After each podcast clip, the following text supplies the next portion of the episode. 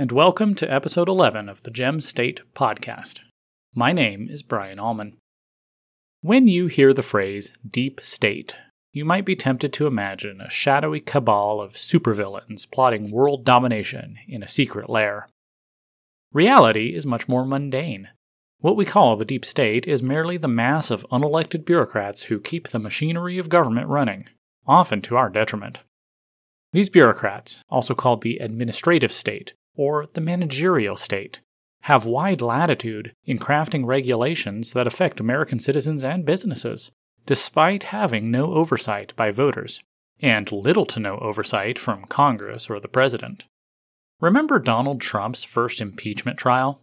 State Department bureaucrats like Alexander Vindman testified that Trump was going against American foreign policy. Now, if you've read the Constitution, you might think that the President himself sets foreign policy and the State Department carries it out. In the real world, it's the other way around. Nameless and faceless bureaucrats set policy, and our elected leaders simply follow along. Donald Trump made the mistake of believing in his constitutional authority over the executive branch, which is why they impeached him. This is what it is like throughout the federal bureaucracy, in every agency, and even at the state level. The power of the deep administrative state has enabled a relatively small group of people in our government to exert enormous control over our society.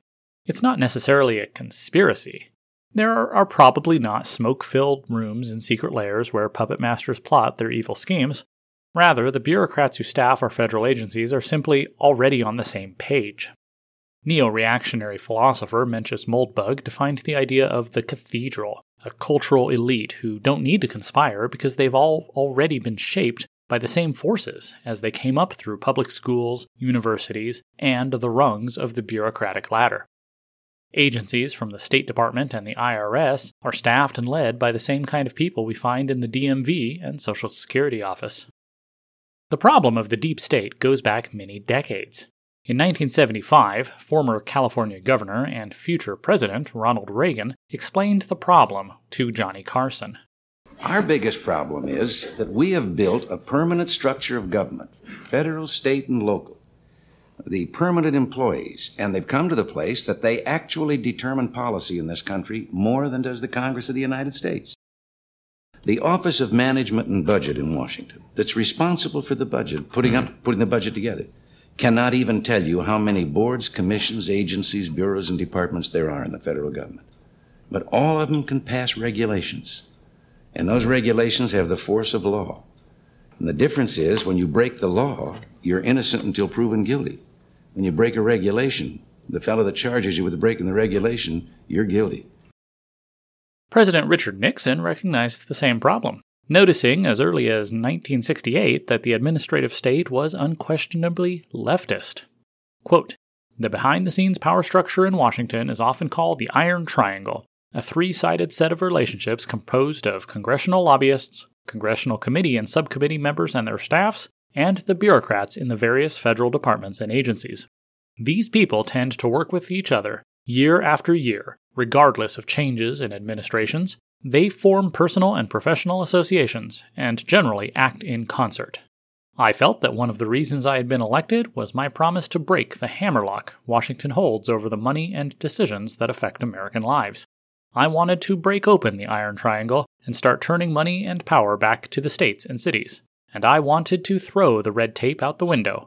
But Washington is a city run primarily by Democrats and liberals, dominated by like minded newspapers and other media, convinced of its superiority to other cities and other points of view. From the beginning, I knew my chances of succeeding with the kinds of domestic reforms I had in mind were slim. Consider what the administrative state did to Richard Nixon. The deep state was primarily born in the 1930s as part of President Franklin Roosevelt's New Deal. According to FDR, the crisis of the Great Depression necessitated a radical departure from constitutional norms. In his inaugural address, Roosevelt makes what can only be construed as a dictatorial threat.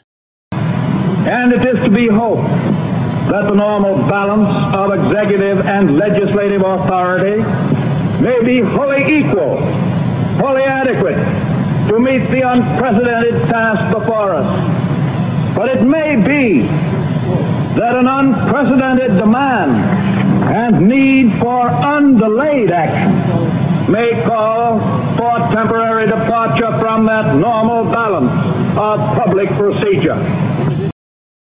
But in the event that the Congress shall fail to take one of these two courses, in the event that the national emergency is still critical, I shall not evade the clear course of duty that will then confront me.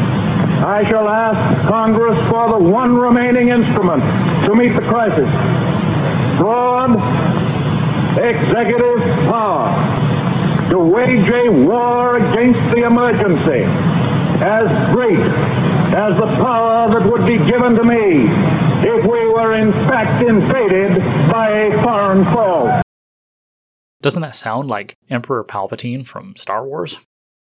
FDR made good on this threat. He amassed tremendous power in the executive branch, creating new agencies with the power to micromanage the day to day lives of average Americans.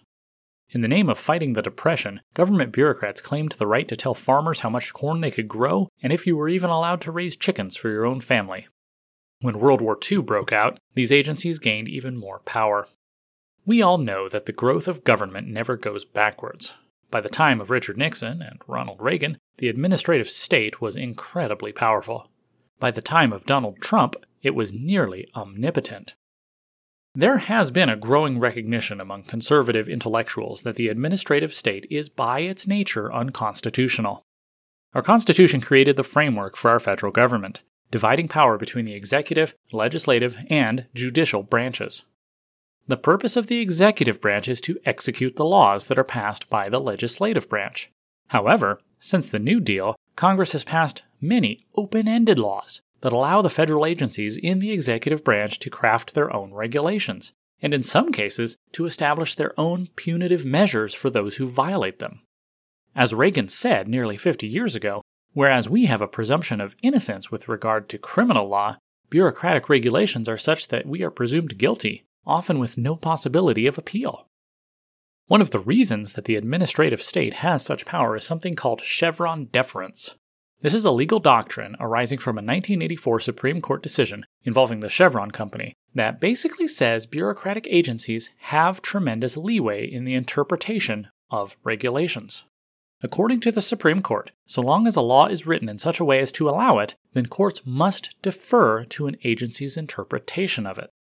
Justice John Paul Stevens wrote in the Chevron decision that, quote, if Congress has explicitly left a gap for the agency to fill, there is an express delegation of authority to the agency to elucidate a specific provision of the statute by regulation.